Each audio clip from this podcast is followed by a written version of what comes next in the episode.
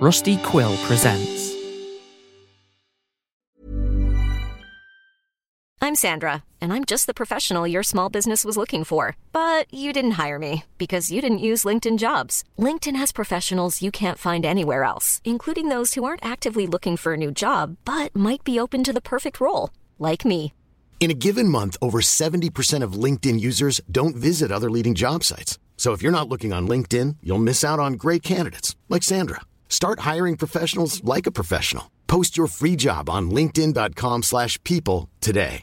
A lot can happen in the next three years. Like a chatbot may be your new best friend. But what won't change? Needing health insurance. United Healthcare Tri Term Medical Plans are available for these changing times. Underwritten by Golden Rule Insurance Company, they offer budget friendly, flexible coverage for people who are in between jobs or missed open enrollment. The plans last nearly three years in some states, with access to a nationwide network of doctors and hospitals. So, for whatever tomorrow brings, United Healthcare Tri Term Medical Plans may be for you. Learn more at uh1.com. Ryan Reynolds here from Mint Mobile. With the price of just about everything going up during inflation, we thought we'd bring our prices down. So to help us, we brought in a reverse auctioneer, which is apparently a thing.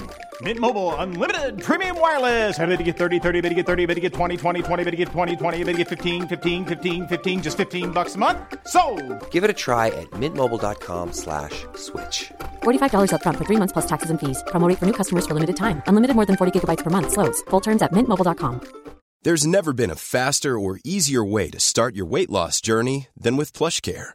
PlushCare accepts most insurance plans and gives you online access to board-certified physicians who can prescribe FDA-approved weight loss medications like Wegovy and Zepbound for those who qualify. Take charge of your health and speak with a board-certified physician about a weight loss plan that's right for you. Get started today at plushcare.com slash weight loss. That's plushcare.com slash weight loss. plushcare.com slash weight loss.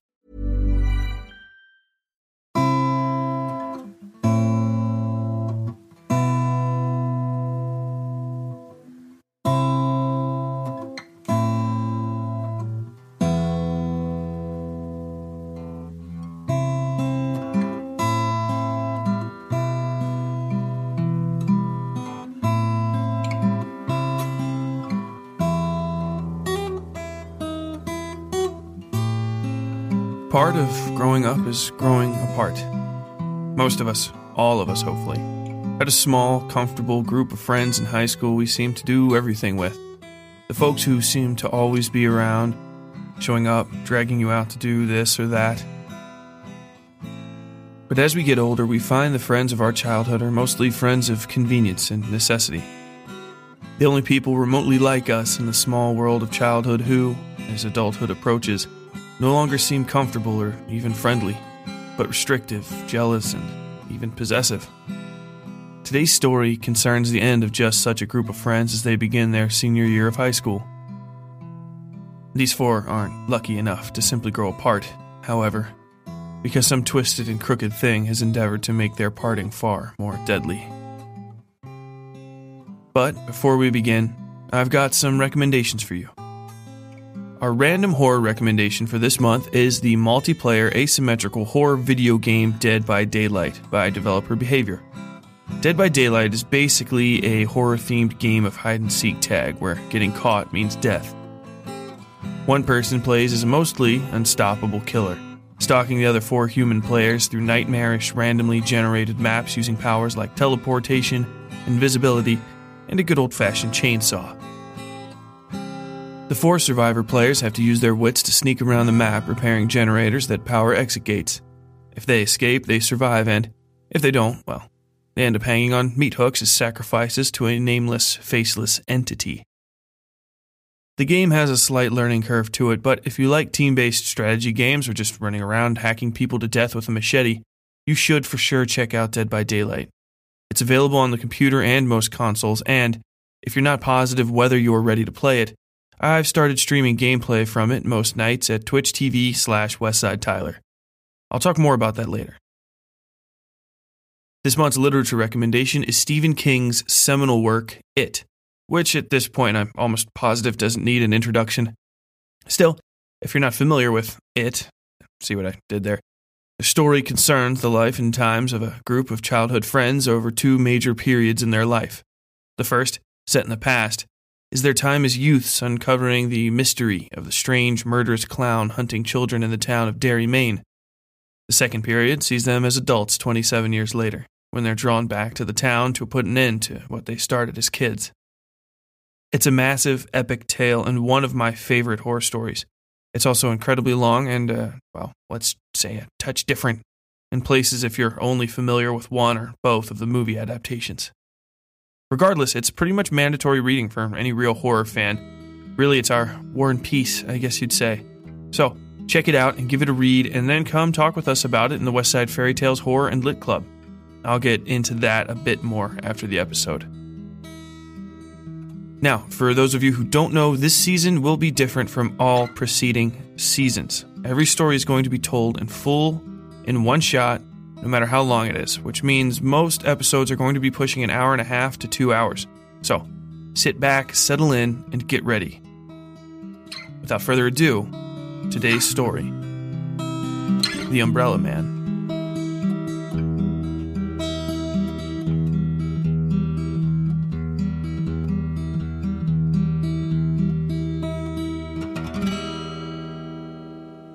I won't pretend to understand what happened, what's happening. It was the summer of 1993 in the South Hills neighborhood of Charleston, West Virginia. If you've never been there, I'll paint a picture for you. The city lays in the Kanawha River Valley, glowing like a puddle of jewels after sundown when you look down from the hundreds of hidden and not so hidden overlooks south of the city. That's on the other side of the river, where I lived. South Charleston, it's called and I lived part way up one of those rocky cliff faces. My house was built on a flat chunk of land blown right out of the limestone maybe 80 years ago, when the rich hilltop family decided they wanted one of those newfangled asphalt roads to wind all the way up to their front porch. Those were the Compsons, whom you've probably heard of before if you've done even a shallow dive into our state's history. They're still around, of course but now much diminished and living in normal sized houses like my own childhood home.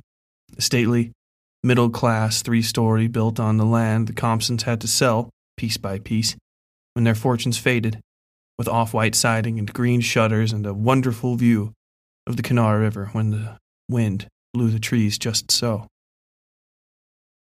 It's on the cracked gray concrete sidewalk in front of that house that this story begins with me waiting for my friends on a blue, spring loaded mountain bike Dad had bought from a second hand shop.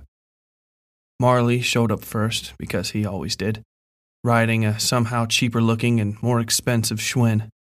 Then Asshole, the unfortunate nickname of Michael Colin, my oldest friend, and Ricky, both on BMX bikes with oversized pegs on either side of their back tires. We talked for a second and then drove off toward the top of the hill none of us knowing at the time that we were about to bury ourselves in a shitload of trouble. The mission was simple ride up and down the mountains in search of abandoned houses to claim as our own. The South Hills are full of them. Foreclosures abandoned by the families that couldn't afford them, slowly going derelict as the woods devoured them. What we wanted was a place to bring girls and smoke pot, maybe even get drunk and listen to music on the weekends. The golden years of our youth were long behind us, so if you're imagining this as one of those Stephen King boys on bikes stories, where we all learn about life and each other, well, strap in, Jack. It ain't like that. We'd all sort of started hating each other in the early part of our senior year of high school, a persistent feeling that grew in time with the piles of gold and red leaves covering everybody's lawn. Ricky hated all of us because we were going to college, and me, Mike, and Marley hated him because he was always whining about how he wished his dad could afford to send him to school. Me and Mike hated Marley because, of the two of us, he was the one that was actually going to make something of himself in school. I wanted to write, and I was secretly ashamed of that fact, and so I hated the guys because I couldn't share that passion with them though I wouldn't understand that about myself until maybe two decades after the events of that cold autumn afternoon. Mike, lastly, hated us because we'd called him asshole for going on 12 years. I thought about the day he got that nickname a fair bit over the years, And even on that cold October day, swerving and pumping my legs and standing tall on my pedals to maneuver around rocks on the path, all of us had only just met. We were six and listening to Miss White, our teacher, reading off the roll call before we got on the bus. She'd said Mike's name, Michael Colin, and without skipping a beat, Marley had said out loud, Colon means asshole. And there you had it. For now and forever, Michael Colin was to be called asshole. It wore on him, badly, and I can't say that I was some great friend he could always lean on. In fact, we sort of hung out just because we all lived on the same flattened part of the mountain. Our homes were all within walking distance. There was no greater purpose to all our mutual friendships than convenience. We overcame no mutual struggles. Hell, we barely had anything in common interest wise other than doing whatever we could to forget that we lived in Charleston, West Virginia. Ricky discovered pot in middle school, and that became a better glue for our fellowship than any other singular act of kindness or intimacy. He often wondered aloud that we only hung out with him because he had weed. Really, his way of saying that it was time for one of us to fork over 20 bucks for pizza. We rode through the chilly silence of late October, leaves crunching beneath our tires and kicking up in wakes behind us. Ricky led the way, cutting into and through the backyard of a random two story house on a sharp incline and digging his heel into the dirt to turn. We followed slowly behind him, then opened up in full as we turned out onto a hidden game path that shot us straight through the trees. Then we were on old asphalt in a dead, abandoned neighborhood. Ricky idled and we pulled up beside him as he pointed out the forms of desolate homes alongside the old street. I looked downhill where the road ended in a patch of thick, high grass covered in leaves. It had been so long since somebody paved it that the forest had simply swallowed the old road up. These are all foreclosures, Ricky said. My dad knows a guy comes up through here to pull all the old copper. He spit and adjusted his sweat stained camouflage baseball cap. They're like thick down here, but they get sparse up near the top. We followed him through the dead neighborhood, the houses more like headstones than what I'd seen in any graveyard. They also seemed less anonymous than the houses in my own neighborhood, as though my mind was trying to see what they'd look like when they were still occupied, alive. This house, with the red siding and blue trim, who had painted it such odd colors just to leave it rot away alone up here? And the next house down from that, Whatever happened to the kids who used to play on the rusted hulk of a swing set, rising from the weeds in the backyard? We eventually came to a sort of cul de sac at the top of the hill. In reality, it was a teardrop shaped turnaround that also served as the driveway for the largest house in the neighborhood. The place wasn't terribly huge, but it sat in an impressive way that almost seemed intentionally imposing. Not so much a castle, but the derelict manse of some wealthy duke a menagerie of wood and glass and rusted iron that swayed up over the four of us like a shadow. Marley was the first to lay his bike in the turn around and start walking toward the place. He lifted his glasses off his nose and cleaned the skin there with the sleeve of his jacket so they'd stop slipping. Then he turned to Ricky. You know this fucking place was here? Marley asked. Ricky just shook his head. Just that there were houses up here he said. He looked back at Mike and me like we might have known. We shrugged at him and set our bikes down as well. I put mine in the grass at the center of the old turnaround, a scruffy patch of green persisting despite the deepening cold. I gave a second glance to the statue at the center of it a pewter fat man holding a tarnished copper umbrella. We walked around inside the house for an hour, together at first, then splitting up when we couldn't all decide on what part to check out next. I ventured toward what I thought would be the attic, where the others didn't want to go because of the thick cobwebs hanging over the stairs. They cleared away easily enough, however, and I found my way to the fifth floor of the place over several minutes. I found an office of some sort, complete with a nice, if not overly large, desk pressed against the wall to the left of the stairs. The room was small, the entire fifth floor really being little more than the pinched attic space the very pointed top of the massive house. Windows opened in all four directions out of the box shaped office. I could see our bikes through the dusty glass of the window on my right. I only supposed there was a window in the wall directly opposite me, given the bright corona shining around the bookshelf snugged into the alcove there. I wish the thing still held some books, but it was completely empty, missing a few shelves even. The desk still had its chair, though, and I sat in it, smoothing the dusty surface with my palms and listening to the others creeping through the floors below me. I wondered what it would be like to have an office like this, to have time in such a place to read on my own. The others, mostly Ricky and Asshole, gave me no shortage of shit for reading, and I usually had to keep my books hidden so they wouldn't steal them and draw dicks in the margins or block out sections of text with a marker. Now that I'm older, I think that was their way of dealing with their own inability to read for any length of time. Asshole never finished a book in his life. He got through his AP literature classes by buying notes off better students, usually me, or occasionally splurging on Cliff's notes when we didn't have class together. I looked around the room, taking in the dark corners and the thin divisions between the weather warped wood paneling on the walls. All the while, I tapped my fingers on the desk like it was the keyboard of a typewriter, imagining myself as somebody who wrote novels instead of merely reading them. I only barely noticed asshole, Mike, I mean, wandering around in the backyard. He was wearing a dull, red hooded sweatshirt that starkly contrasted the patchy brown and green rear lawn. I hadn't seen the back portion of the house yet, and was surprised by how big it was. Its borders encircled a clearing maybe the size of my high school football field, divided into a series of three concentric, leveled terraces.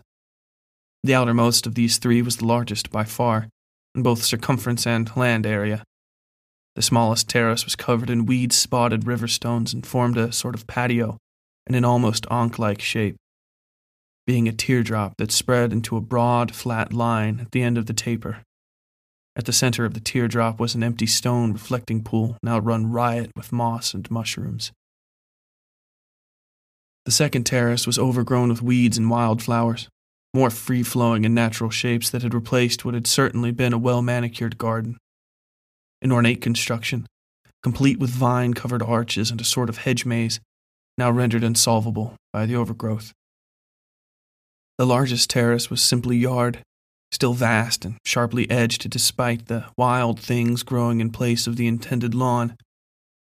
The only deviation from this description was a set of boulders, blackened, it seemed, as though by ash from a fire. Several fires, probably to cover their inner sides with so much of the dark stuff, which stood in stark contrast to the sun bleached whiteness of their outer sides. Asshole, Mike, walked through the gardens with his hands out in front of him, picking his way through the foliage. He moved gingerly, which looked odd from five stories up, but I would later discover much of what grew in that garden bore well hidden and incredibly sharp thorns. He moved as though in a trance, entrancing me himself as I watched his careful foot for foot movement through the second terrace and down a series of hidden stairs to the third. Then he was walking through the much tamer grasses of the bushy lawn and spinning to take in the surroundings. He even cast his eyes up to the fifth floor, and I waved, though he didn't seem to notice. Then he took a sudden and direct path through the blackened boulders and the space that lay between. For the life of me, I thought I was dreaming. At the time, especially, I did. Though given what's happened in the days and years since, I've no cause to question what I saw from my perch in that dusty garret. It was an arm, so impossibly long and thin and jointed, I figured it had to be an old stick he was moving out of the way. But that wasn't it at all.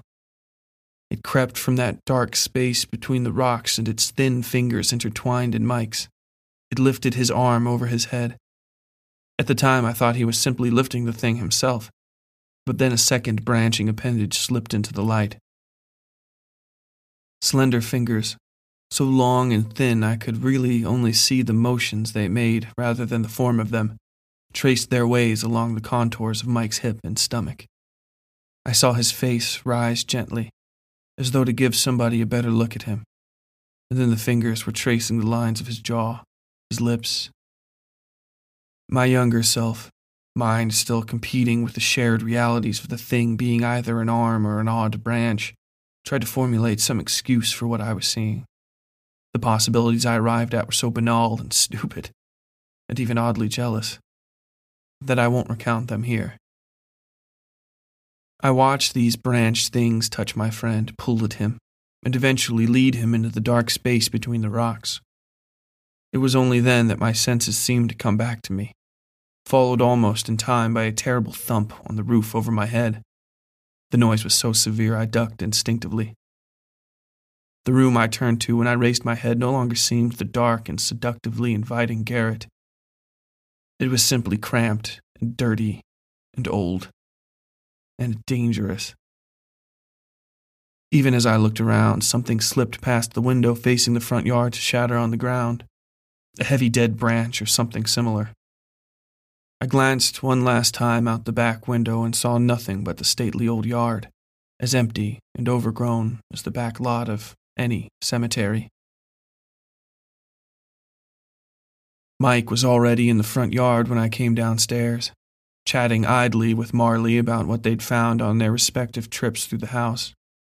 I was already focused on forgetting the odd thing I'd seen happening to Mike, who seemed fine, save for a bandage wrapped around his right hand. He seemed more than fine, actually, almost invigorated. He gave me a rakish smile as I walked up to them. What did you find, Ash? He asked. I told them about the little garret office on the fifth floor, having to back up to explain what a garret was once I used the word.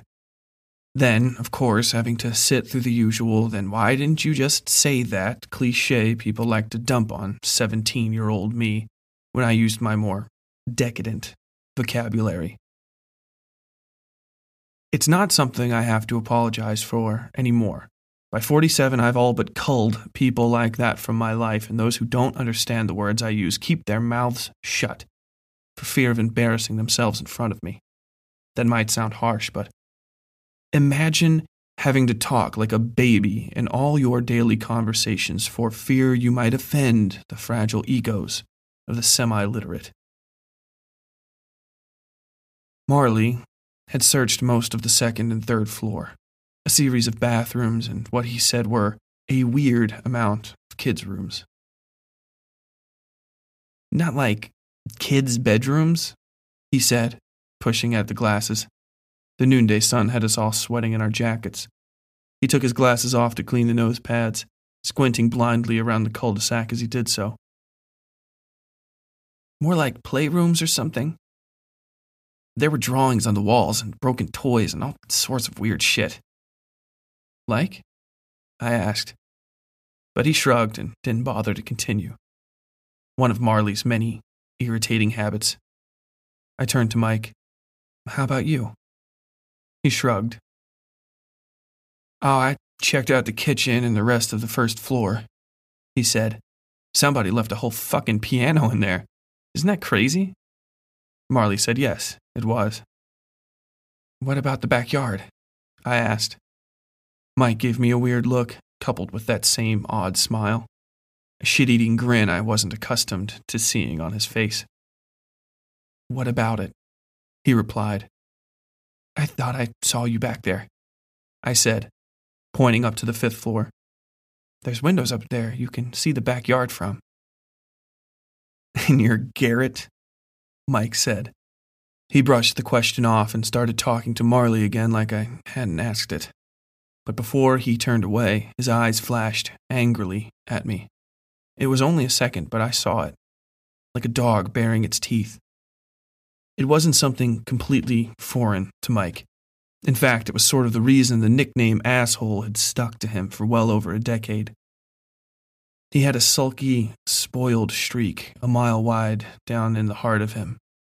I don't know where it came from, but if anything, it set the final bridges between us on fire that was it. Check this shit out, Ricky said. coming up from the side of the building with two big green bottles in his hands. There were no labels on the things, but even from a distance I could make out the shadows of liquid sloshing around in them. It's like some fancy fucking basement wine. Oh, yeah? Mike asked. How do you know?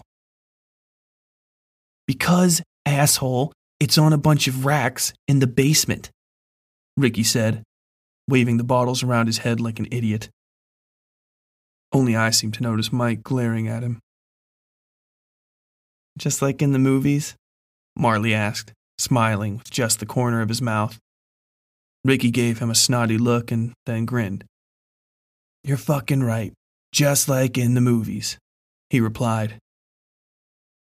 Let me see that, Mike said, trying to grab one of the bottles. Ricky looked at him like he was an idiot and swung it outside his reach. Hey, asshole, these aren't for you, he teased. There was the briefest pause, like when you're about to crash your car and the whole world stops. Or maybe like when the static on the ground turns and pulls up into the clouds before a lightning strike, clearing the air just ahead of all that heat and fury snapping down to the earth. Then the pause broke and Mike snapped forward, almost like he was falling, and smashed his fist into Ricky's face. The older boy's nose popped like a tomato, and both bottles went flying. One skittered over the pavement unharmed, while the other bounced twice and exploded. The scent of wine and blood mixed into the crisp October air. Marley stepped forward, eyes wide and hands up, while Ricky just lay there. I fucking hate that name, Mike yelled at Marley, spinning on him like he was about to catch the next round of knuckles to the face. Marley froze and even stepped back. Of all of us, he was the tallest, with me being the shortest and Ricky and Mike being basically the same height. But he was also the lankiest. Mike had maybe 20 pounds on him, and Ricky had a good 40 on Mike. What I'm getting at is there's no way either of us could stop Mike if he lost his shit now, which was a sudden and terrifying revelation. None of us had ever hurt each other like that. We'd always just assumed Ricky could kick everyone's ass, and that was that. No reason to find out if it was really the case. But now Mike had a look in his eyes that froze us in place. He stepped over the writhing, half conscious Ricky and picked up the shard of broken bottle by the neck. The glass descending from his hand glittered, a dozen sharp knives arranged in a circle. Marley stood with his hands up in the air. Well, I thought of maybe doing something mildly heroic like standing in front of Ricky. Maybe. I hate that fucking name, Mike said, sniffing the glass and then, thankfully, tossing it into the grass at the end of the turnaround. Things de escalated so quickly after that it was like nothing had happened at all. The only evidence was Ricky's fat nose and the bib of blood on his shirt. I thought he'd be pissed, but it seemed Mike had properly chastised him. They were even joking around with each other by the time we got back on our bikes, though I noticed Mike had stuck the bottle inside his jacket. This is a pretty cool place, Marley said, and we all agreed, though the fight had clearly ruined whatever good mood might have been there. Yeah, Mike said, looking up at the trees and nodding. You know, we should come back and uh, get some of this wine tomorrow. Maybe bury it somewhere. We could probably put it at your parents' place, right, Ricky? Oh, yeah, Ricky said, generally looking down at the ground in front of his bike and wiping sniffles of bloody snot on his wrist. That's fine. Probably. Cool, Mike said. He was riding in front of us now instead of Ricky. It may have been something only I noticed, though he did occasionally flash that weird smile back at me. You guys can come, but I, I think me and Ricky can handle it on our own, right? Yeah, right, Ricky said. The big teenager, the oldest of all of us, looked like he was going to cry. Mike swerved side to side on the broken road. Then he slipped onto the path through the trees, and Ricky slid in behind him.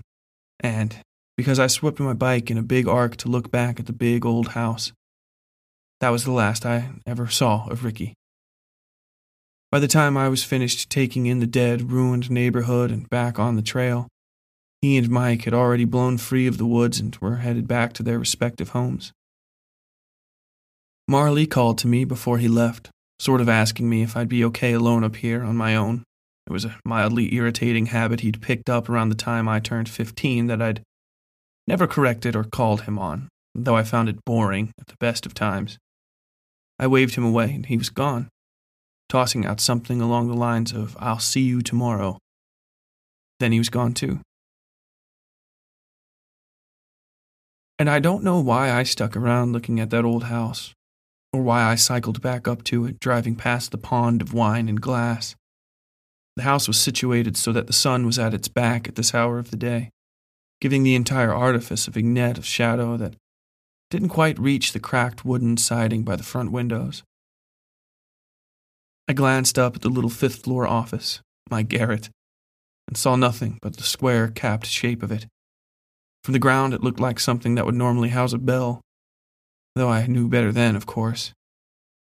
But even as I looked, what I had thought was a weather vane or some other ancient ornament, this curved, inverted pendulum shape on a stick, sunk slowly behind the ridge of the roof until it was gone completely. Already standing beside my bike instead of on the pedals, I took several steps toward the building hoping to catch a better angle of what I'd seen where the sun wouldn't leave it in silhouette.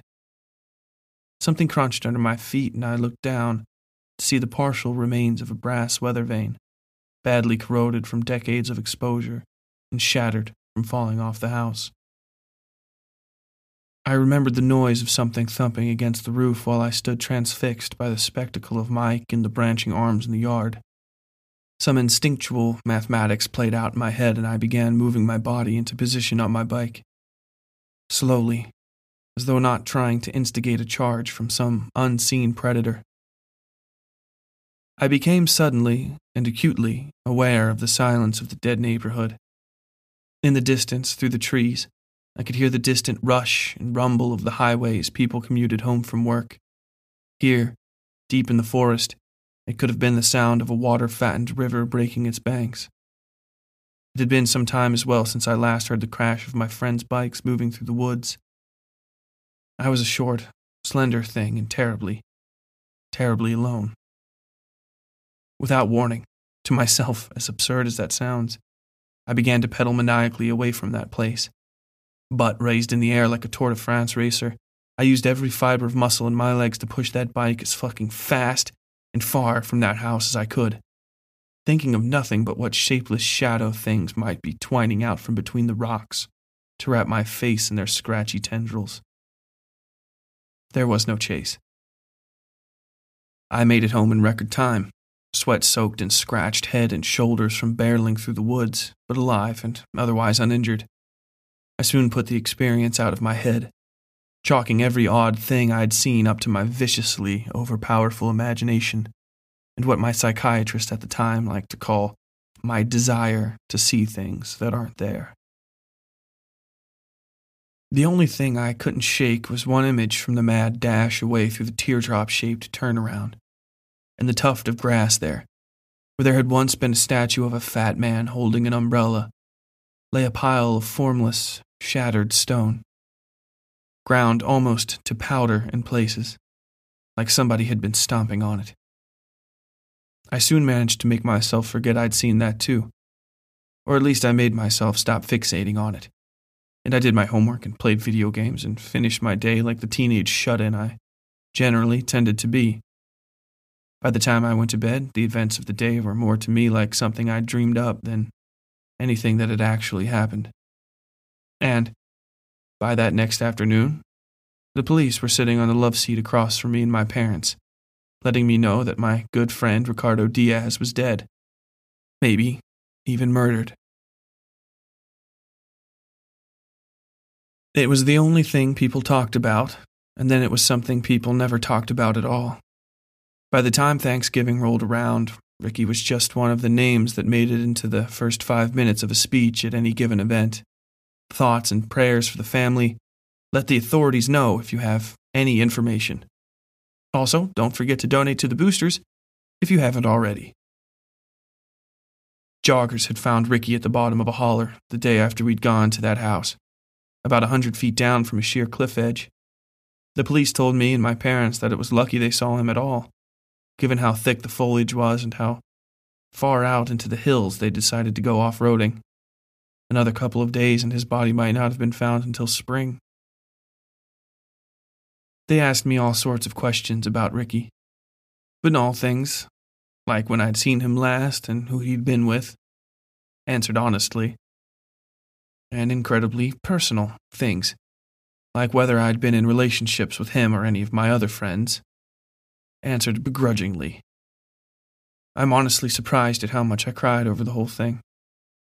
By the time they were done and gone, apologizing for the difficulty of the questions before donning coats and heading out into the night, I was an emotional ball shivering myself to pieces inside a hoodie. My parents, good people to this day, offered to talk about it with me, or even schedule an early visit with my shrink. I declined on all fronts, choosing instead to cope the way I always did by smoking pot in the woods behind my house and then curling up with a book in my room.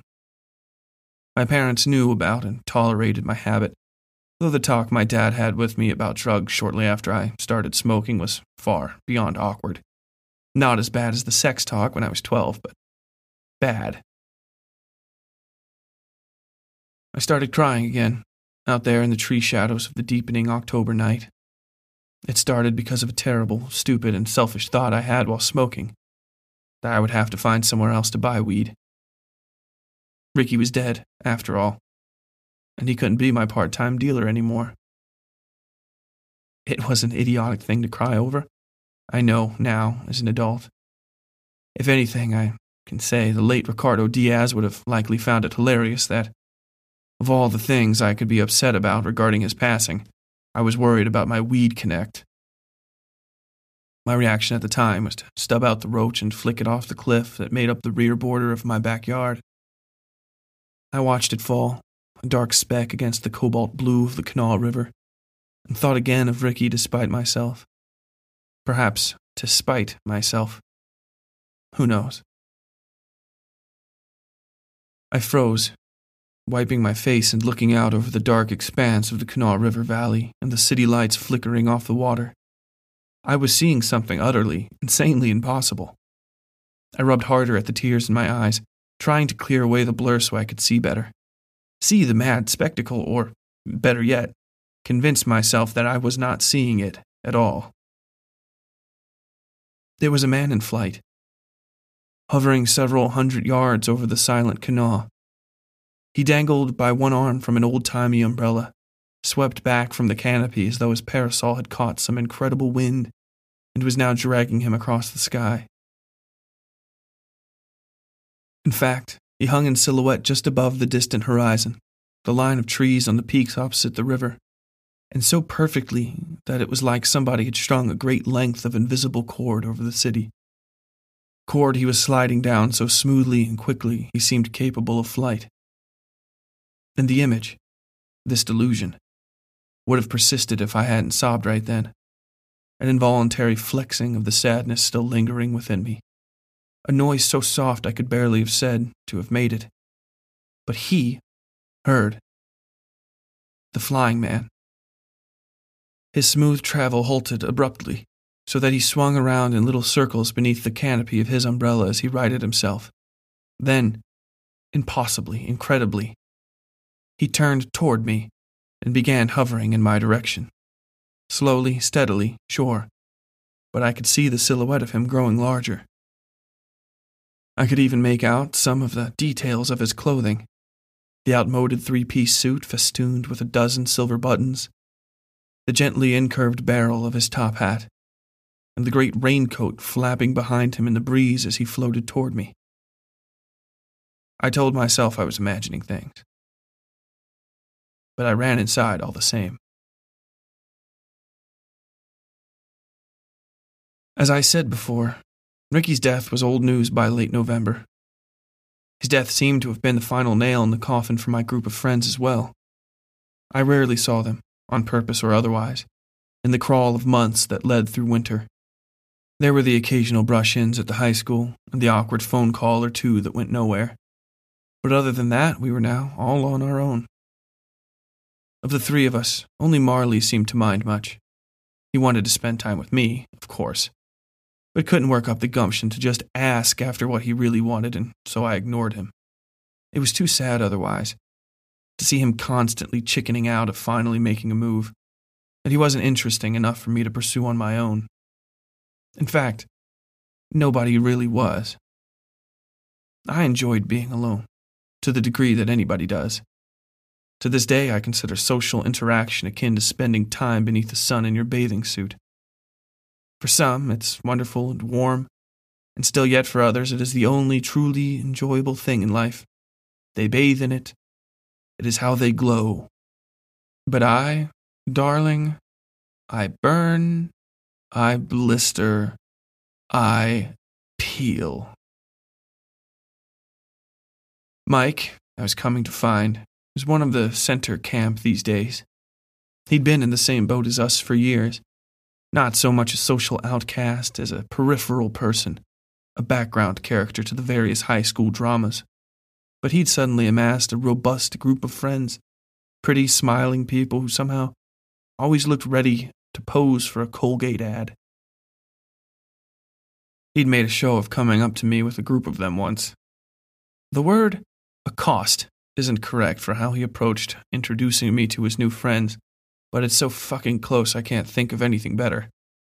In fact, even in retelling this, I was so irritated by the whole debacle that overstating how much of a dick he was being isn't being unfair to him. Our interaction went something like this Mike comes up to me and puts his hand on the lockers over my shoulder, saying something along the lines of, Hey, beautiful.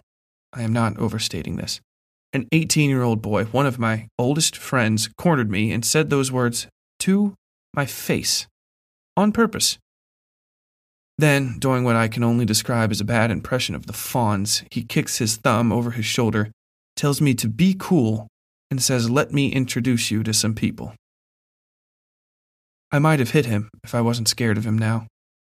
The last time we'd hung out, more than a month ago, he'd punched Ricky and broken his nose. The next day, Ricky had been found dead. And we really hadn't talked much after that. Of the three of us, only I was invited to Ricky's funeral. The cops had asked a lot of questions about that fight, by the way, though the investigation never really seemed to go anywhere. It, much like everybody's memory of the deceased himself, had faded and stalled and somehow vanished by the turn of the new year. I hadn't forgotten, of course, and given the nature of this retelling, I'm sure you understand that I still haven't. But at the time, I didn't believe Mike had anything to do with Ricky's death though some other people did. Nobody thought he killed him or anything like that, but there was some suspicion that perhaps the fight and its aftermath had stirred some suicidal thoughts in Ricky's heart. No official version of the incident was ever released by the police, however. And to this day, the cause of death on Ricky's death certificate simply reads misadventure. I did, however, believe Mike was being a complete and absolute fucking dick and I told him so in a way I was sure would brook no confusion. You're being an asshole, asshole, I said, clutching my books harder against my side and pushing him in the high part of his stomach so it'd hurt. His eyes flashed, that same fiery look he'd given Ricky, but thankfully he didn't punch me in the face. The group of smiling idiots behind him probably stayed his hand as much as anything. I'd heard he'd been throwing parties at some place in the woods. I figured, much as you probably might, that he was taking his guests to that massive house in the dead neighborhood, but as I'd come to find out, that supposition would prove false. But the throwing of parties was certainly helping him climb the ladder, to the point he had his own entourage of fairly popular students. Kids whose accomplishments were regularly called over the loudspeakers each morning. Even Stephanie Kirkpatrick, the glowing blonde gymnast who led our mock United Nations, stood beside Mike with a dumb look on her face and her fingers tucked in his pocket. Instead of punching me, asshole simply smacked my books to the floor and then walked by without sparing a second glance. Yet again, and not for the last time in this story, earning the ever loving fuck out of that nickname he so hated. Even more strange, I noticed he had a tattoo now, on the back of the same hand he'd crudely bandaged at that old house. An odd collection of lines and a curve that reminded me of the shape of the backyard where I'd seen those branching arms reaching out to him. Marley found me at lunch a week later, looking more strung out than usual. He had a habit of overdoing things, and with the second SAT date of the year rapidly approaching, he was overworking himself. I set my book down when he started yammering at me, voice low and suspicious. He didn't even bother saying hello, just launched into a conversation he didn't realize he was having with just himself. Jesus, I said, putting aside a copy of Night of the Hunter. What's your deal? He stopped talking and took a breath, slipping his glasses off his face and wiping them clean on the light blue button up shirt he was wearing. In a world of torn denim and flannel shirts, Marley bucked the trend by wearing no bottom that couldn't be belted and no top that couldn't be tucked. He wasn't a nerd, per se. In fact, he escaped any perfect designation, being something of an accomplished cross country athlete, though not the best in the school, as well as enjoying a fairly high rank in the student government. He would never attain the illustrious heights of student body president, of course, because he was too skittish and utterly lacked the ability to assert himself. But people respected him. I keep seeing Ricky, he finally said, hissing the words through his teeth. He ran his fingers through his hair and down his face. Oh, God, it feels good to finally get that out. He smiled at me, an almost colorless gesture. Thanks. I didn't point out that after nearly three years of all but hounding me, it was ironic that hallucinating the image of our dead friend was what he was glad to get out. I took a breath and looked around, but nobody in the lunchroom had heard him. It wouldn't be the worst thing if somebody heard him going on like that, but it was still high school. People were fucking awful, and you couldn't show weakness, especially mental weakness. What are you talking about? I asked. He drummed his fingers over the table and then left without saying another word. He was gone so long that I gave up waiting for him and went back to my book. Finally, he returned with a smash of his plastic tray onto the table that made me jump. I glared. He didn't notice. I made a mental note to slap him if he mumbled another prom invitation to me in a couple of months and then set my book down beside the tidy remnants of my lunch. In this case, an apple core and the thin paper baggie my mom packed my sandwiches in. Plastic bags were not allowed at our house. I've been seeing Ricky everywhere, he said. His lunch, a reeking menagerie of shapeless fried things, smoked gently on the tray before him. He ate, chewing and swallowing between sentences. This effect I will not commit to paper. Everywhere? I asked. In windows, mostly. He said. But also sometimes in the woods. Just a few trees in when I'm moving faster. I can't look twice. Like in a car or on the bus, you know? He gulped down most of the soft drink he'd bought with the meal. Marley's parents were well compensated medical professionals, and he'd always bought lunch as long as I'd known him, or bought expensive, pre packed lunches that nobody else but him could afford. Have you told your parents? I asked. He gave me a flat, stupid look. Of course not, he said. They'll send me to a shrink. That's sort of what I'm getting at, I told him, returning the same flat, stupid look. I absolutely loathed the conversation I could feel coming, one of Marley's most common, in which he'd ask for advice and then shoot down every suggestion I made so he could work out whatever idiotic plan he'd formulated. I cannot stress enough that this man, this boy, was constantly trying to get me into a relationship.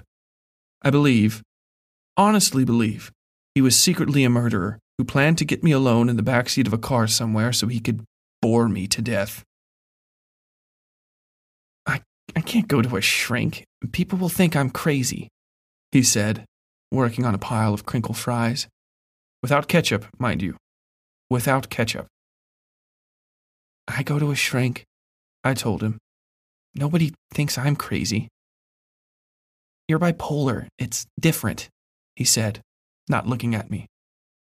He rattled off my diagnosis in a way that made me want to smack him with the book sitting by my hand. It was a hardcover. It would do damage. Not really, I said. Schizophrenia starts to manifest in the late teens and early 20s. He gave me that same stupid look, but I pushed on. And if you have PTSD, that can cause delusions, hallucinations, all kinds of things. PTSD, PTSD, post traumatic stress disorder. I said, it's a condition you can get from seeing or experiencing something terrible. He just stared. Like the death of a friend. I said this last sentence in a leading way, going so far as to circle my hand in the air like, hey, catch up, stupid. I know you like poring over that psych manual. The DSM 3. Whatever, he said. But stop trying to diagnose me with something, okay? I'm trying to help you, you idiot, I said, snatching up my things and standing. He all but spilled his soft drink trying to get me to sit back down. I- I'm telling you things that might be causing you to see what you're seeing, asshole, so that you go and talk to an actual professional. God! I left and he caught up to me by the trash cans, dumping the remnants of his meal and pleading with me to stop. I would have ignored him and kept walking, but he looked so drawn, so worn out that I gave him another chance. You don't believe me, he said. I rolled my eyes and crossed my arms. The copy of Night of the Hunter dangled from my fingers. He shook his head. You know, of everybody I know, I thought you would believe me. You read all those fucking books. Shit like that always happens in books. He ran his fingers through his hair, pushing his glasses up on the back of his hand. I'm fucking cracking up. Look, I said, pulling him to the side of the hall. A few people meandered past, talking about Christmas plans. You always work yourself too hard. You don't sleep. You drink more coffee than my parents. You're probably just seeing things. I sighed. It's not the end of the world. Just go talk to somebody. Thanks, Ash, he said, laying his hand on my shoulder. Not on the side, but on the top, so that his forefinger was brushing the side of my neck. I stepped back so that his hand fell away, giving him a tight smile. I already knew he wasn't going to take a single word of my advice to heart. No problem, I said, leaving him alone by the garbage cans. When he couldn't see my face, I let the polite smile fall away and cursed him under my breath. I started ignoring Marley altogether after that. Between him and Mike, that meant I was now completely alone almost all the time. That wasn't a big deal as far as I was concerned. I had plenty of other interests to keep me busy college applications and spending time wrapped up with books and a blanket in my room, mostly. Marley grew more unhinged until his parents pulled him out of school altogether. By the end, he was embarrassing himself almost every day, screaming at random things and ducking into doorways like he was hiding from someone. He tried to drag me into his mania a few times, slipping odd, barely legible notes into my bag or even replacing my bookmark with them when I was in class. I caught him once and told him off, ignoring his protests about Ricky slapping his palm against his window while he slept and other such nonsense. Having every eye in the room suddenly turned toward us was wonderful, and getting kicked out of class when he wouldn't shut up was even better. Probably the best part of that day was being lectured by the principal about how I could be a better friend to poor, talented, mad as a loon Marley. I got the impression that Marley had told him we were an item of some sort, which infuriated me to no end. The principal asked leading questions about my sex life that would be borderline inappropriate even coming from my psychiatrist, much rather the head educator of my school. Though, I have to say, I think actually the best part of the day was the 15 minutes I had to spend waiting with Marley in the glass walled reception area of the principal's office. Most of the time, he begged me to listen to him, but he spent the last few minutes with his head tucked between his knees, begging Ricky to stop looking at him like that, as well as begging me to see, just see, Ricky. But when I finally looked, I saw nothing but clear, clean glass and the first few students emerging from their classrooms after the bell. I was fully cloaked in that dreamy sort of feeling you get from reading for a long time when I begrudgingly took out the trash for my mom. It was basically my only chore, she had reminded me, by calling up the stairs to my room. And, despite how engrossed I was in patterns of silk, I broke my concentration and put on all the warm clothing I could find and went out back to move the cans to the front. There were three of them, all steel drum types that clanged and clattered over the pavement as I dragged them from the dark behind our house to the curb. Snow dusted the tops of each can, though thankfully none of them were frozen shut. Even through the thick fabric of my mittens, I could feel the icy steel of the metal handles. Our neighborhood was most beautiful in the winter, Despite being on top of a mountain, it seemed more like you were in a cave once the thick trunked oaks and pines covered over with snow. The looping street that led to my house was dark but for the single street light down near the sharpest curve, and the dull yellow glow of the other light that lay out of sight uphill. Frost crystals hung in the air, resting like blue diamonds on the coat of golden fog hanging over the street. I put the second of the trash cans at the top of the street and walked back into the relative dark of my backyard to secure the last can. Charleston glittered in the spaces between the trees, the Kanawha dusty white line of frost and broken floes bouncing off the river banks. But there was something else as well. I froze when I saw it, or rather the outline of it, my hand growing cold on the last can's metal handle a man or a boy, the black shape of him tucked down amongst the trees.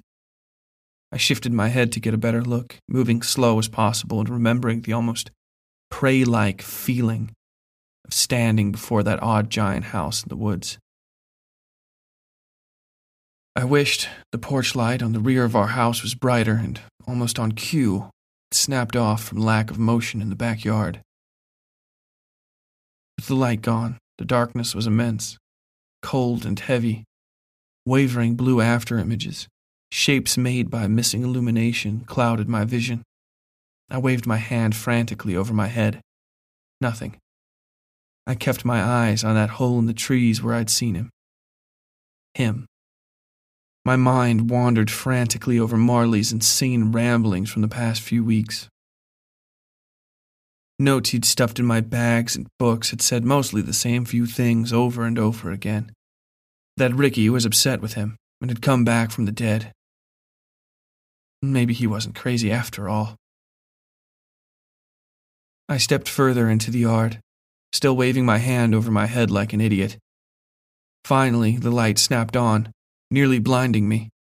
I put my mitten over my eyes and peered into the trees, but there was nothing there. No man, no ghost of a dead friend.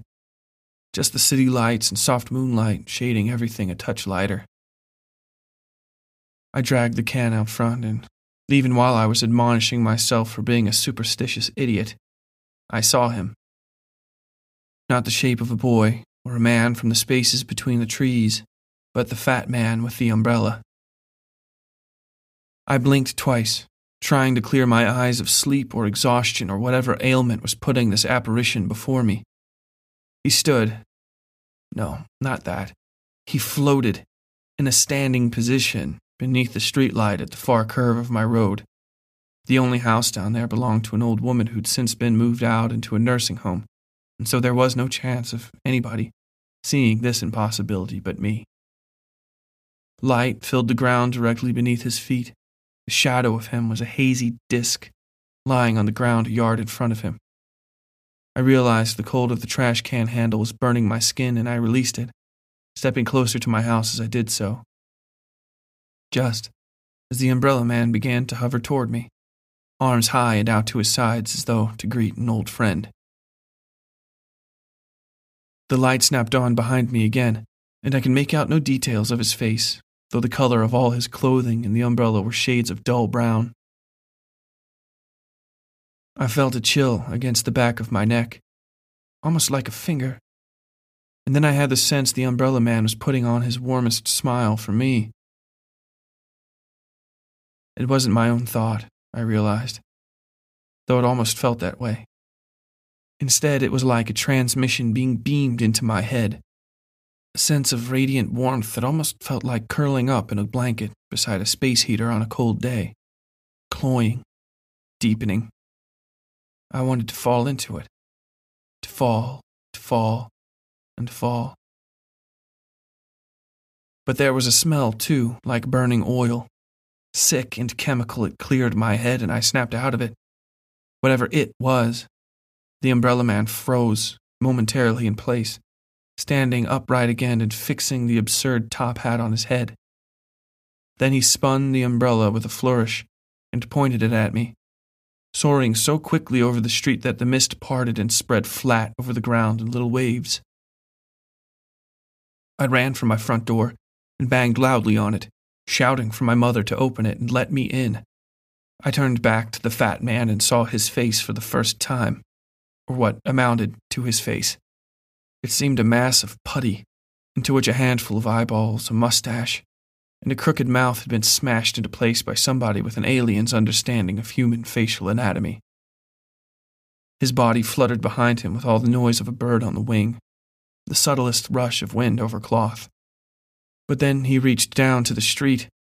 I saw something glittering at the tips of his gloved fingers and traced his path with a flurry of screeching, flying sparks that made me cover my ears. He was mere yards away when the door opened behind me. I had been leaning on it so hard I fell against my dad and nearly knocked him to the ground. If that hadn't been the case, he surely would have seen the fat man change course and shoot suddenly into the sky.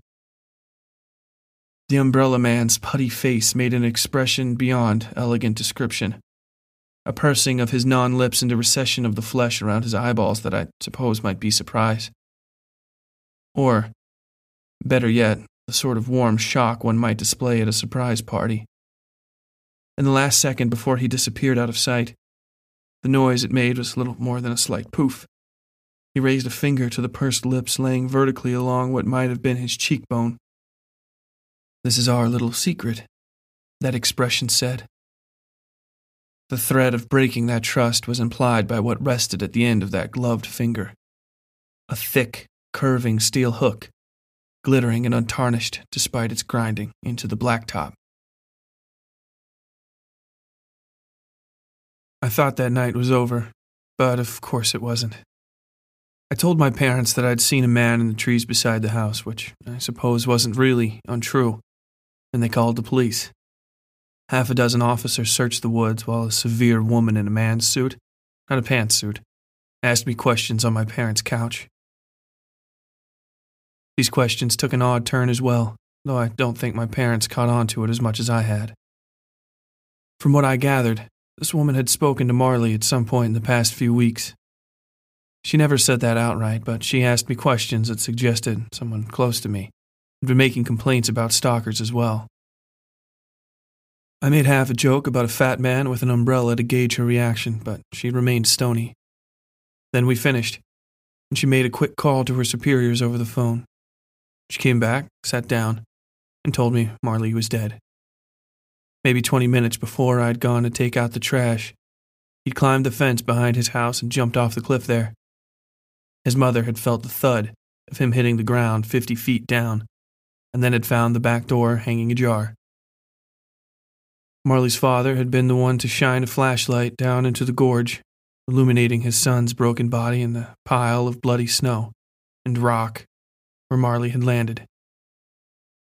It was already looking to be ruled a suicide, the woman officer said, though there were some mild incongruities that didn't quite make sense.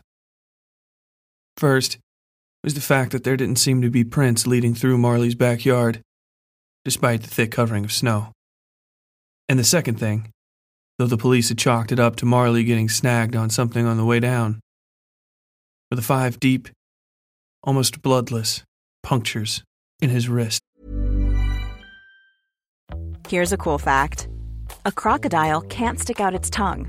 Another cool fact you can get short term health insurance for a month or just under a year in some states. United Healthcare short term insurance plans are designed for people who are between jobs, coming off their parents' plan, or turning a side hustle into a full time gig. Underwritten by Golden Rule Insurance Company, they offer flexible, budget friendly coverage with access to a nationwide network of doctors and hospitals. Get more cool facts about United Healthcare short term plans at uh1.com. Ryan Reynolds here from Mint Mobile. With the price of just about everything going up during inflation, we thought we'd bring our prices down. So to help us, we brought in a reverse auctioneer, which is apparently a thing. Mint Mobile unlimited premium wireless. Ready to get 30, 30, bit to get 30, bit to get 20, 20, 20, bit to get 20, 20, bit to get 15, 15, 15, 15 just 15 bucks a month. So, Give it a try at mintmobile.com slash switch. $45 upfront for three months plus taxes and fees. Promo for new customers for limited time. Unlimited more than 40 gigabytes per month. Slows. Full terms at mintmobile.com. I'm Sandra, and I'm just the professional your small business was looking for. But you didn't hire me because you didn't use LinkedIn jobs. LinkedIn has professionals you can't find anywhere else, including those who aren't actively looking for a new job but might be open to the perfect role, like me. In a given month, over 70% of LinkedIn users don't visit other leading job sites. So if you're not looking on LinkedIn, you'll miss out on great candidates like Sandra. Start hiring professionals like a professional. Post your free job on linkedin.com/people today. Even on a budget, quality is non-negotiable. That's why Quince is the place to score high-end essentials at 50 to 80% less than similar brands. Get your hands on buttery soft cashmere sweaters from just 60 bucks, Italian leather jackets, and so much more. And the best part about Quince, they exclusively partner with factories committed to safe, ethical, and responsible manufacturing. Elevate your style without the elevated price tag with Quince. Go to quince.com slash upgrade for free shipping and 365-day returns. There's never been a faster or easier way to start your weight loss journey than with PlushCare. PlushCare accepts most insurance plans and gives you online access to board-certified physicians who can prescribe FDA-approved weight loss medications like Wegovy and Zepbound for those who qualify. Take charge of your health and speak with a board-certified physician about a weight loss plan that's right for you. Get started today at plushcare.com slash weight loss. That's plushcare.com slash weight loss. plushcare.com slash weight loss.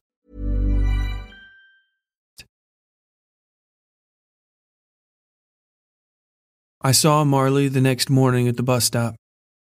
My heart leapt in my chest when I found him leaning against a tree beneath the streetlight where I had seen the fat man last night. At first, I hoped it was a case of the police making a mistake, that he was alive and just as boring and maladjusted as the last time I'd seen him. Okay, in a word. Fine. But it only took a second's inspection to realize he was anything but okay. He seemed only partially real, in fact. His skin, his clothing, even his normally green eyes were all a dark shade of gray. There were no gory traces of the wounds that had killed him, broken bones and blood splatter. Merely the dark and unnatural colorlessness. I looked down and saw he left no prints in the snow. His feet simply disappeared into it up to the ankle, as though it weren't even there. I looked around and, satisfied nobody was within earshot, I said hello. You killed me, he replied. I crossed my arms and cocked my head to the side. Really? I asked, glaring. You didn't listen to me, he said. His voice was as colorless as his body, though he sounded more the bored teenager than the lifeless ghost. You didn't help, and now I'm dead, Ash. You killed me. Fuck you, Marley, you selfish dick, I said, pointing a finger at him. He didn't react. I went to say more, but made sure to look around again before I did. This is some stupid bullshit. It doesn't even make any fucking sense, and you know it. Knew it. I threw my hands up. I don't even know if you're you. You killed me, Ash, he repeated. I sighed and shook my head. Jesus Christ, fuck, fuck you, Marley, I said. Then I turned around and waited for the bus. Ricky showed up around lunch, gray and shadowy and standing like an absolute creeper outside the lunchroom window. He also accused me of having some hand in his death, though I was completely clueless as to how that was true. I even tried to grill him on the particulars, but all he ever did was repeat himself. I can't say what was going on. It made little, if any, sense at all. Between them and the flying man, I took my own advice and went to see my shrink, a nice downtown doctor named Martha Peters who refused to go by anything other than Martha. Martha and I had a nice chat, we always did, and she listened attentively while I went over the deaths of my friends and the police investigation. I even told her I thought I was seeing Ricky and Marley around, just out of the corner of my eye. I thought it impudent to mention Marley was, just then, pressed up against the glass of her fourth floor office window as though he were standing on the ledge outside. He slapped the window with his hand, and though the glass didn't so much as wiggle, the strike boomed into the room like a mallet on a timpani. The sound was loud enough that it made me flinch. Are you okay, Ash? She asked. I smiled at her and nodded. Just got a sneeze, I said. When I looked to the window again, my breath caught in my chest and I had to ask for a drink of water to get back to rights. There, dawdling about in the distance over Charleston like some mad, fat male Mary Poppins, was my umbrella man. He dangled from his parasol, kicking his legs back and forth below it like he was hanging on for dear life. Then he swung up and over the umbrella so that it was inverted beneath him and he was sitting in the bowl of the canopy. He doffed his hat to me and I opened my mouth to ask my therapist a question, engineered to get her to look out that window without me having to mention why I needed her to do so. But he seemed to predict that move and quickly put his finger over his lips. Steel glittered as the umbrella man slowly rotated upside down and then rose up and up and away into the sky, still sitting in the bowl of the umbrella. I dreamed that night of long, branchy arms crinkle crackling out of the dark recess behind the old house. I was naked and walking into their embrace, brain fuzzy and eyes only half focused. A fire raged behind me, so hot the skin on my back, butt, and legs hurt. That itchy sort of pain that comes before a real burn. But it was cool inside the little cave. The alcove where the twitchy arms were leading me. I would be fine there if I just let go. They would caress me and cool me and let me breathe the deep, wet air, and everything would be fine. I woke in a sweat, despite it being early February and still only 10 degrees. The inside of my room wasn't terribly warm either. My parents preferred to keep the heat off or as low as possible during the winter. It was around noon on a Saturday, and even the sunlight looked cold. It fell in chilly blue lines across my bedroom. I could hear my mom calling to me from downstairs, saying that I had a visitor. It could only be one person, the only friend I had left. I'd have preferred to just go back to sleep, but that wasn't in the cards. I yelled down to Mom that I'd be ready in a few minutes and to let whoever it was to know I wasn't expecting company today. To her credit, she relayed the message loud enough that I could hear, adding that her and Dad were stepping out for brunch. I already knew that it was more for Mike's benefit to let him know to stay downstairs. I stripped down and got a shower in the hall bathroom, having to ignore Ricky's stupid, empty eyes ogling me from outside the bathroom window. The hot water felt odd with the mix of temperatures my body was feeling at the moment. That hot, sweaty feeling from when I'd woken up still hadn't faded yet, and I found myself turning the heat further and further down until the shower was groundwater cold. I dried off and brushed my teeth and generally took my time getting ready, hoping Mike would get bored and wander off like he usually did. That would save me all the hassle of having to tell him to fuck off, which I would have asked my mom to do if it had literally been any other person on earth. But if I had her get rid of Mike on my behalf, I'd have to have some long talk about it later. There was also the possibility that maybe he knew what was going on, that maybe he was seeing Ricky and Marley lingering around as well. But in my gut, I thought that wasn't the case. I walked back down the hall in my towel, hair flat and drying over my back. I wouldn't have taken the time to wash it any other Saturday, but I was in the mood to grind on Mike, and so I had. Despite the relative chilliness inside my house, I was surprised to find my damp hair wasn't making me cold. I was wondering over the possibilities behind this bizarre internal temperament while walking into my room. When a hand touched my shoulder and I screamed and fell against my closet door.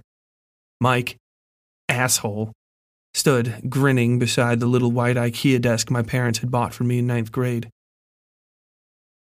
I glared at him and pulled the towel tighter around myself. Then I pointed at the door. Get the fuck out, Mike, I said. He sighed and rolled his eyes. You want me to wait downstairs? He asked, flashing me that irritating, rakish smile. I mean, get the fuck out of my house, asshole, I said more sternly. He didn't glare, but his body language harshened. He sighed.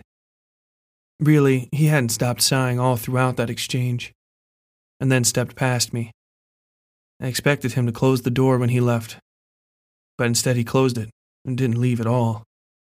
I felt my body flush with adrenaline, a hot, shaky feeling not unlike the one in the dream I'd woken from.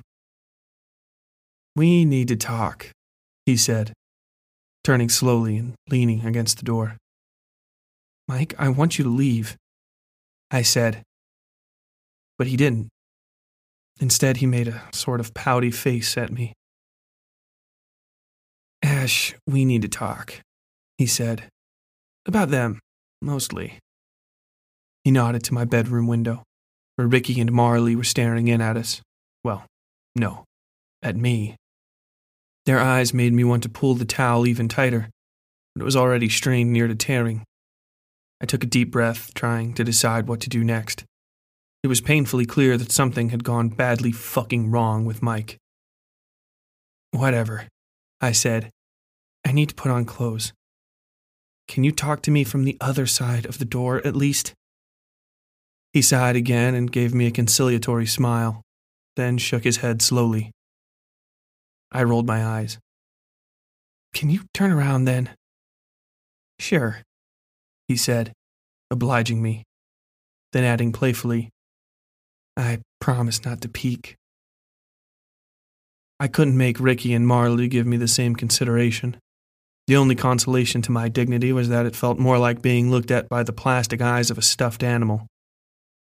There was nothing left of them to react to my nudity, nothing about them that could care or judge. Still, I dressed in a hurry, slipping on the first pair of underwear I could find, my jeans from the day before, and one of my New Order t shirts, the one from the album with the flowers on the cover. Okay, I said, and Mike turned back toward me. I told myself the way he looked at me was just because he was interested in what I was wearing and nothing else, but of course, I'd be wrong. He gestured to the bed. I just glared at him. I'll stand, I clarified. He shrugged and dropped onto my bed, disturbing the pink and purple striped comforter I'd haphazardly thrown into place after waking. I hated the way he leaned back on his hands, chest pushed up, head resting cheek to shoulder while he took me in. And I realized that was what he was doing, taking me in, like he was eating me somehow, even just by using his eyes. I made a mistake, he said, after a long silence. He rubbed his chin with his right hand, and I could see that odd tattoo perfectly. It wasn't a tattoo, though, I realized. It was straight edged, like somebody had drawn it in place. But it didn't look like ink on or in the skin. Instead, the colored skin looked like a bad wound that hadn't healed properly, creating an odd and horrific scar. Just looking at it made me scratch an imaginary itch on the back of my own hand. He saw and held the weird mark up to his own inspection, turning it back to me when he'd finished. I realized the thing wasn't black, but rather a very, very deep purple. This is part of, well, he took a deep breath and sat forward, putting both his hands on his knees. From where I stood, our dead friends hovered equidistantly over his shoulders in a long, slender window above my bed. You might have noticed things have been different for me recently. You've been a dick, yes, I said, crossing my arms. I hated the way he was talking to me in that weird and pompous tone. He sounded like a pimp in a bad exploitation movie. One of the ones that isn't as much fun as it is uncomfortable. Whatever. he said. This. He made a fist with his right hand and tapped it on his knee. This has gotten me to where I need to be in life, where I've always deserved to be. I looked at our two dead friends and then back to him, hoping to hear my parents walking in the door. It didn't happen, of course. What are you fucking talking about, Mike? I made a deal, he said, with power. A trade so I could finally realize my full potential. He stood up and walked deeper into the room, staring at my posters now with his back to me. I was such a pussy. I was afraid of going for what I wanted, of getting rejected, of, of being a man. He turned to me, that same fist clenched again and his face serious. So I made a deal, he said, gesturing his hand to the window. Them, for what I wanted. Ricky and Marley stared dull eyed and stupid at me. You what? I asked, backing toward the door. My dead friends slipped out of sight. I traded them, Mike repeated. The deal was my best friends for a taste of power. Real power, power like this. He lowered his eyes, and I felt heat rising in my chest. A heady, vibrating sort of warmth like I'd never experienced. My face softened, my lips parted. I could barely breathe. All of the air was warm cotton holding me afloat. Do you like that? He whispered. He was suddenly very close. His fingers moved up to my cheek and traced the line of my jawbone. The feeling was electric. That's only a fraction of it, he said. His voice was soft. The room felt dark and close now, despite the blue glow of the winter afternoon. I wanted something from him, a voice in my head whispered. I wanted it terribly. But I also didn't want that thing. In fact, that thing disgusted me. I wanted to move away from him, from the tingle of his skin against mine. Lances of static played over the fine hairs leading up to my earlobe. Despite myself, I pushed my face into his palm. Or actually, something else pressed against the side of my head and moved it for me. Something alien and creeping that crawled along the nerves in my spine and head like little fibrous wires, pulling and shifting, getting me to where I needed to be, where it told me I ought to be. If I want something now, I just have to touch somebody, he said. Just a touch, a handshake, a pat on the back. This. His fingers moved up into my hair. The alien feeling was so profound now that it made me sick but that sickness was like a fishhook sliding up out of a deep, dark river. I grabbed at it, made it mine. I swallowed it all, hook, line, and sinker, and felt it ripping me toward the surface. I've gotten almost everything I've ever wanted, he said, stepping away from me. The skin contact broke, and I could feel myself slipping back down into the muck. He held his arms out to his sides and clenched his fists, grinning like an idiot. You know how badly I wanted to fuck Steph Kirkpatrick? I did it, Ash. I did it so many times. I got sick of her, and I did it with her friends, her sister, even, and she's in college, a college girl. He laughed and jumped around in a circle, a gesture I was more used to seeing after he'd won a hand in Uno.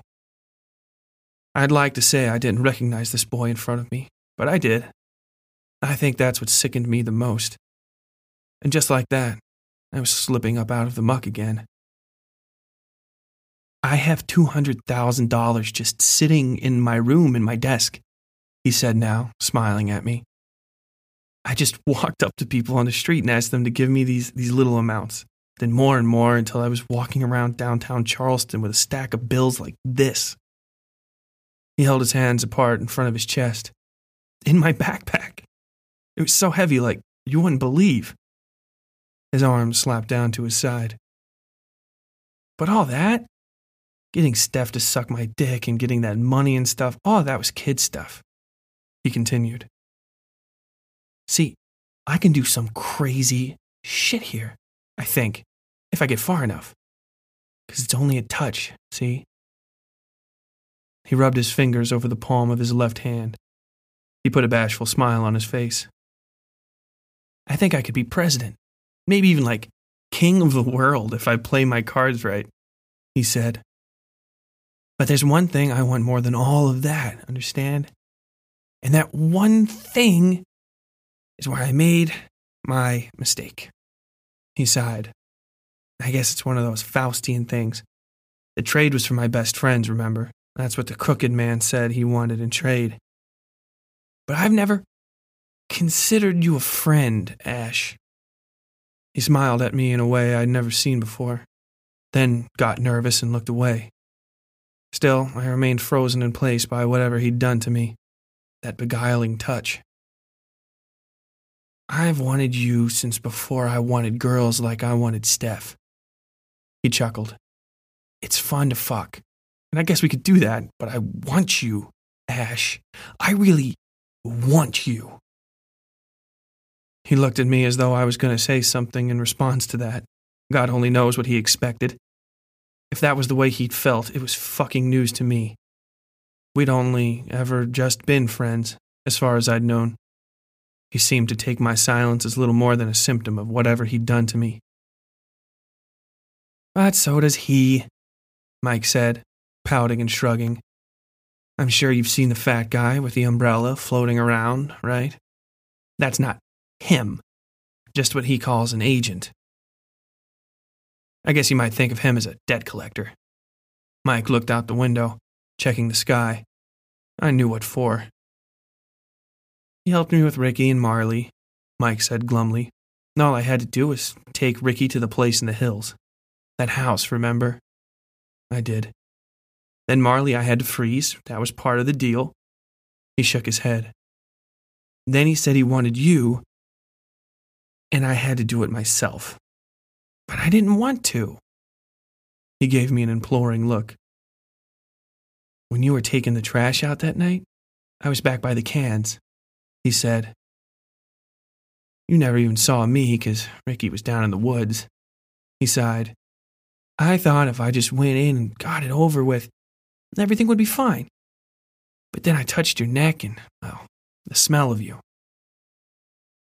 I just couldn't do it. So I talked to the crooked man, and he said maybe you could make a deal too. Mike said, grabbing my shoulders over my t shirt. There was no sudden burst of ugly pleasure. I don't know for what, exactly, but he said you could make a deal with him and then you could be with me. Wouldn't you like that? He touched my face, and the cottony fugue fell over me again. Behind him, in the window, the fat man with the umbrella floated up into view. His hodgepodge of eyes were twinkling at me. Mike pressed his mouth to mine, and the feeling was unlike anything I'd experienced now or since, though the few heroin addicts I've interviewed during my later work described it to a T. His lips, his transgressing tongue, they were everything in the whole wide world. The pleasure was full body and intense, so extreme that my muscles were twitching with their inability to handle it. But at the same time, it was utterly foul.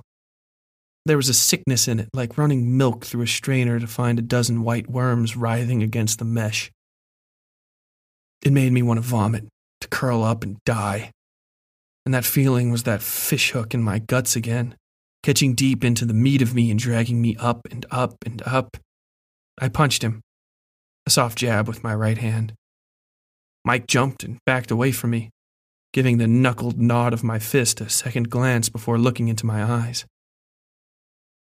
The feeling of him going was like having some vital piece of me ripped away, a sensation so visceral I could almost see the thin, vibrating purple cord that connected him to me.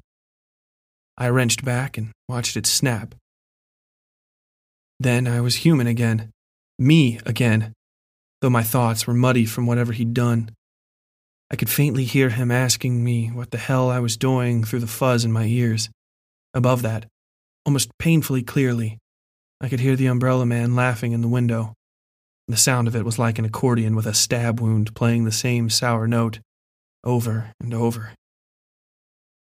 Mike stepped toward me with that cursed purple marked hand of his outstretched, and I launched myself at him. It was a Hail Mary effort, the last possible maneuver. I knew that if I missed or didn't hit him hard enough, I'd fall to the floor and he'd put that hand on me again. Then he'd mull my mind, molding it and warping it until it looked no different than the putty face of the umbrella man. I wrote a story about a retired boxer for a magazine about six years ago. Until then, I'd thought my form that day was wildly ineffective. That what happened when I caught Mike in the face with that mad haymaker had been an absolute fluke. But according to that old pro, what I did is known in the boxing world as the Dempsey Roll. Without getting too deep into the specifics of it, what you should understand is that I hit Mike hard as fuck in his stupid fucking nose. Mike's head snapped back so far I thought I'd broken his neck.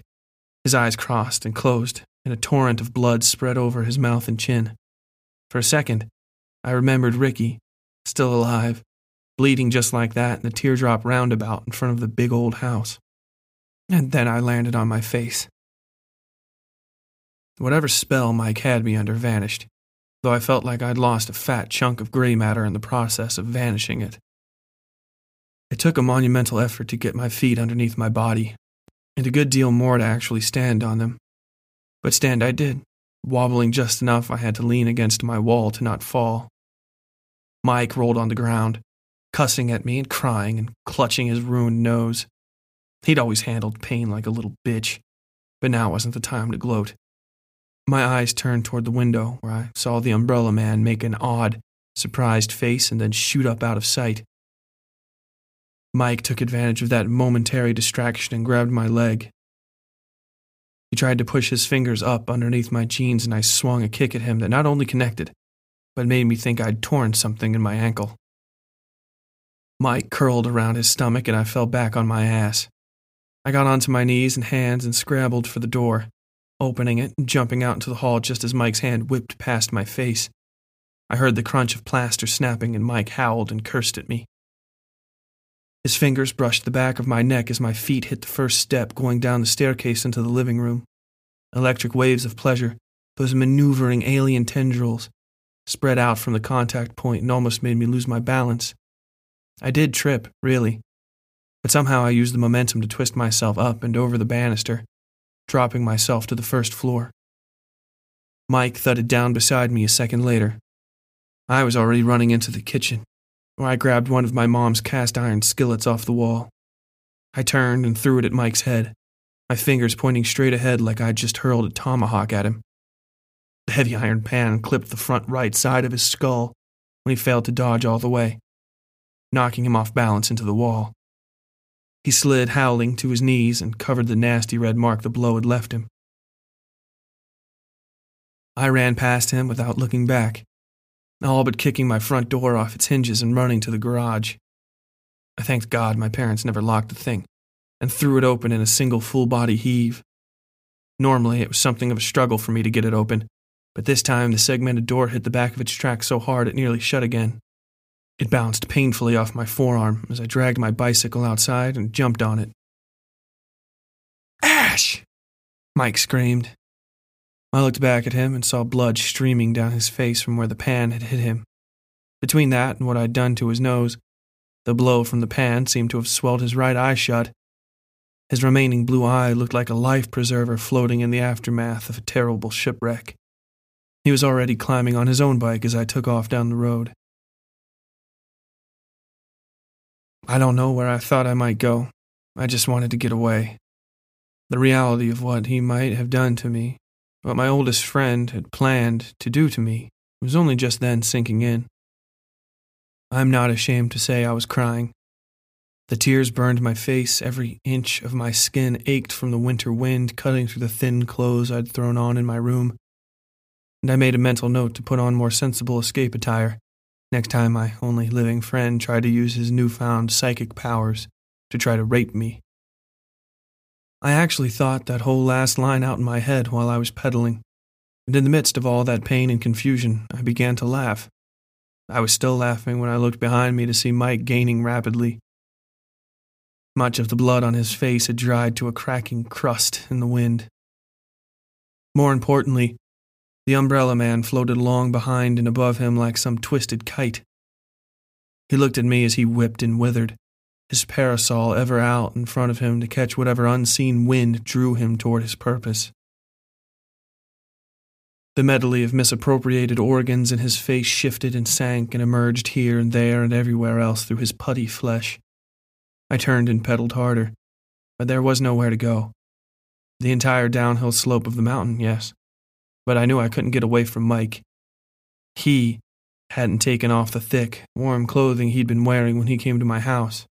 He wasn't bleeding heat and energy by the second, so that it felt like his head was splitting into pieces. I crested the last little uphill bit before the big, twisting downhill sprint that was my neighborhood road.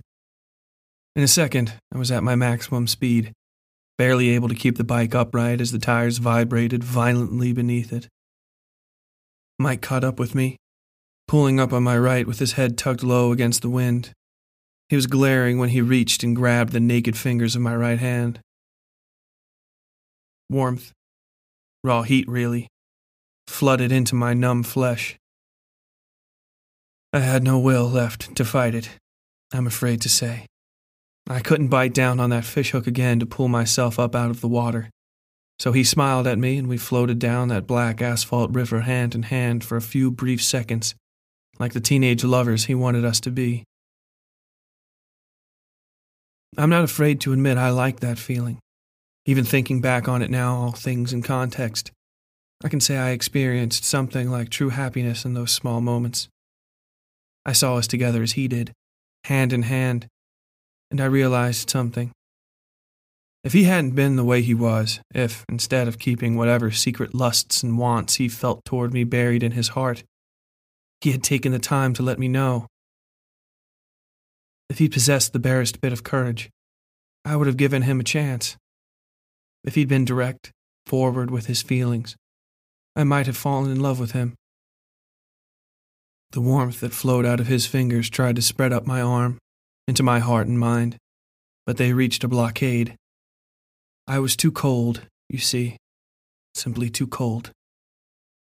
Slow down, Mike said. His words were calm, but his eyes were narrowed. I could hear the umbrella man skating through the wind behind me. Use your brakes. Fuck you, asshole, I whispered. Then I rolled back on my seat and kicked his handlebars, feeling my bike wobble and then disappear from underneath me. Mike's fingers were there and then gone, and for a moment I was floating in space. And I could see myself as though I were hovering over my own body, a wispy girl of seventeen with short, messy boy hair and no bra. My shirt fluttered around my body and my hair around my head. My eyes were soft and hazel, half open. My arms were flailing in a slow motion sort of way, almost like a backstroke. And that little girl I saw, that young woman, reached up to touch the face of the discorporate reflection gazing down at her. And the reflection reached back, and then all was dark. I woke a few dozen yards down the street, screaming with the first tender movement I could muster. I didn't have to touch myself to know I was bleeding, and badly. My back felt like I'd taken a dozen lashes at the pillory. Nearby, I could hear the steady ratcheting of one of my bike wheels in free spin. When I saw it, the ruin of my bike made me not want to look at my body. Somehow I pushed myself to my feet. I felt a jolt in my head that made me almost as sick as it made me dizzy, but I held my ground and took in the scene around me. Just under my feet was a yard of my own skin and scraps of my shirt. I looked down to see the remnants of the t shirt hanging from my neck like a bib, just barely covering my breasts. I turned my attention to the back of my arm, which looked like burger. Shit, I said, or something like that. He was still and silent, a half a dozen eyes arranged in a crescent down the right side of his face. They blinked and shifted and looked in disparate directions, almost as though a few of them were confused how they'd gotten there. I stuck my tongue out at him because I was too tired to try flipping him off, and I didn't know what else to do. His own tongue flipped loose of an opening where a nose should usually be and waggled at me. Loose flesh around some of his eyes puckered in a sort of smile. Ash. Ashley, Mike said. I followed his voice to what was left of him. He lay in a pile against the base of an oak tree, sprouting out of the ground maybe two dozen yards up from where I'd come to, just inches from the cliff edge and the glittering white expanse of the river valley. I won't get too into detail, but it was readily apparent he'd never walk again, possibly not live at all. I gave him a piteous look that I don't think he could see, given the condition of his skull. I did feel bad for him, without the effects of whatever his touch did, despite the fact that I'd done this to him because of what he'd tried, what he would have done to me. I felt bad for him. I felt terrible for him, in fact. It almost seemed like all this was my fault for not noticing whatever was growing inside him soon enough to help. Is she near me? He asked. His voice bubbled and cracked. Yeah, I said. The umbrella man swept closer to us. Take her, Mike said. Help me. I'll do anything. I put my foot on his shoulder and pushed. He simply vanished over the cliff edge, making no noise or sounds of protest. It seemed forever before I heard the soft thud of him hitting the ground. I didn't bother looking over the edge. There was no way on earth I'd be able to keep my balance. Instead, I looked at the umbrella man. He stood in the air just a couple yards from me, dark and enigmatic and brown. His putty face had assembled itself into a cheap Picasso, mouth and eyes crossways from each other on either side of a crude nose. I raised my arms as high as I could to either side of my body. What now? That gesture asked. Its odd mouth smiled at me, and it shrugged. Then it folded its parasol and lowered the point to the ground, and disappeared down into the earth like fog sinking into a warming river. And it was gone. I spit blood onto the spot where it had disappeared. Then I stumbled to the side of the road flopped down beside Mike's bloody tree, and slept. I'll spare you the details of my recovery. It was long, painful, and, eventually, full. The police listened to every detail of my story they needed to hear, all those that made sense, anyway. To their credit, they avoided making a big deal out of it.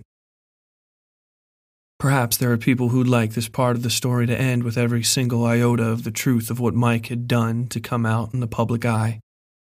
To say the least, what grip he'd had on the people in his circle faded shortly after his death, and all of them had to create their own stories to make sense of the coercions they'd suffered. But there was no public reckoning, no mug shot in the papers, just a quiet sort of whispering that, thankfully, rarely, if ever, mentioned my name. Given the state of my house, my body, and the scene Mr. Brian Raynard had come across driving up my neighborhood road to read the electrical meters for the power company, the cops didn't charge me for pushing Mike off the cliff. They knew beyond a shadow of a doubt that I did it. The same lady detective who told me about Ricky went so far as to tell me so. Then she took my hand and squeezed it very, very hard. Mike got buried and our principal said some nice things about him during the memorial service in the auditorium. Counseling was offered to any students who might have been traumatized by the spate of recent deaths at our school. The principal knew what happened, enough of it to be fairly disgusted even putting Mike Colin's name in his mouth. But the service kept people from talking about what had happened, and, more importantly, from dragging me back into it. People forgot Mike in time, just like they forgot Marley and Ricky, and just like they'd forget each other and me and most everything else about high school in the years to come. The last person who ever brought him up to me never even said his name. Steph Kirkpatrick found me at graduation, pulling me aside into the bathroom before everybody had to sit down for the diploma ceremony. She said nothing at first, just wrapped her arms around me in a crushing hug that brought my cheek into close contact with her own. It was the first contact like that I'd had with somebody since Mike had touched me in my bedroom. I didn't think it would ever stop, she said, simply.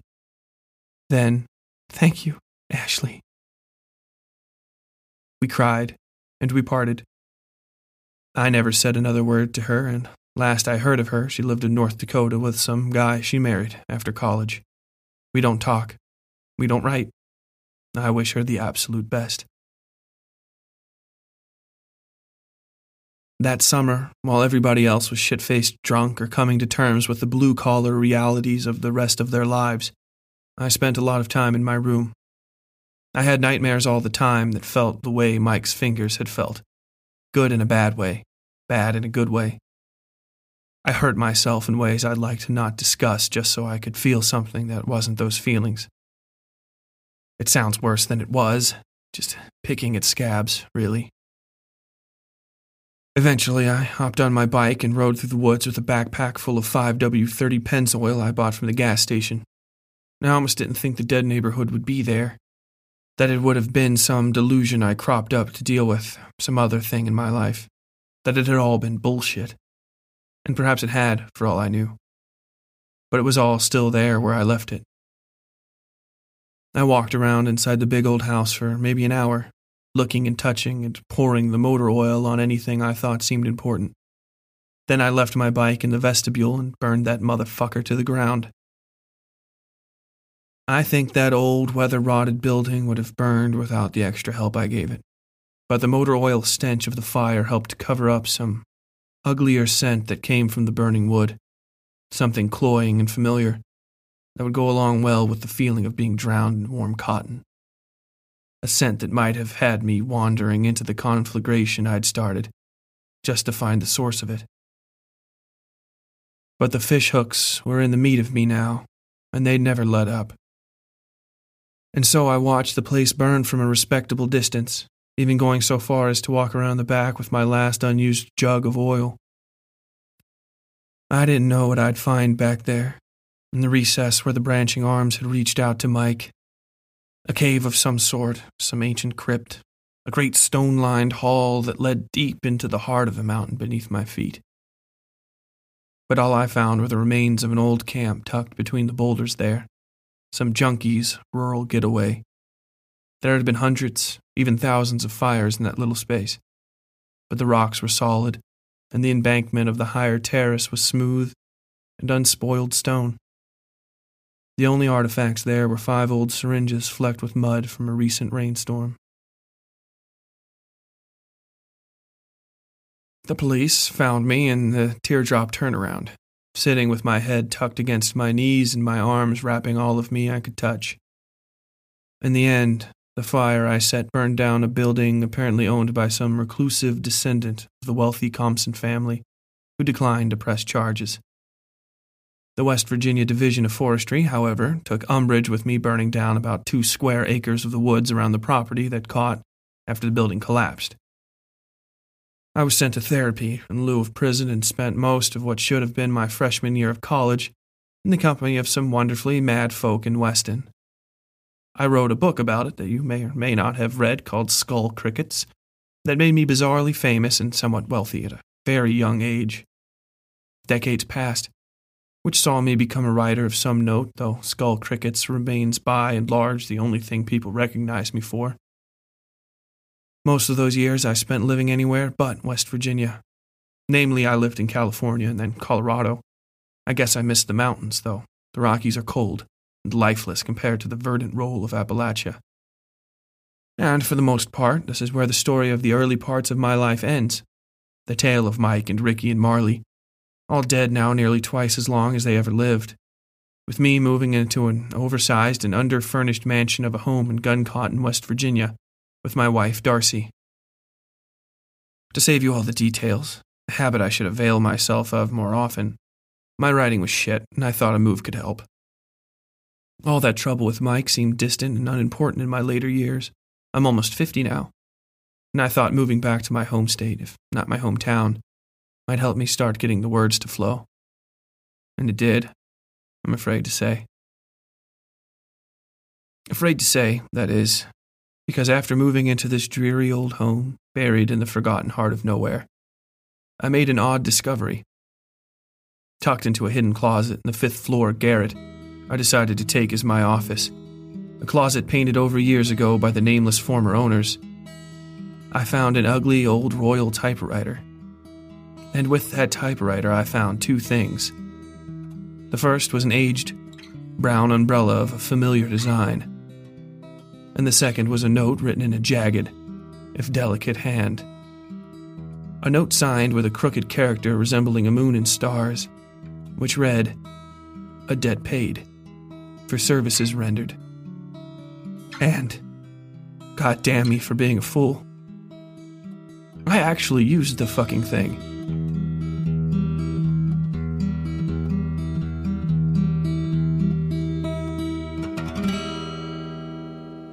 Well, everybody, that was The Umbrella Man. What did you think? Have you ever fallen out with a group of old friends as you grew up? Has anybody ever called in a floating demon thing to drop you off a cliff in order to pay up a debt to some unknown crooked thing? Let us know in the West Side Fairy Tales Horror and Lit Club on Facebook. It's a place full of like minded fans who talk about horror and literature and the show and whatever else comes to mind. They and I would love to hear from you. So hop on over to Facebook and search for the West Side Fairy Tales Horror and Lit Club today. While you're there, you can also follow our fan page just by searching West Side Fairy Tales. Or if Twitter is more your speed, you can get to me at WS Fairy Tales. If you like pictures of creepy stuff and rabbits and sometimes food, then go to Instagram and follow us at West Side Fairy Tales. If you'd like to support us monetarily, please consider heading to westsidefairytales.com slash merch and buying a souvenir of the show.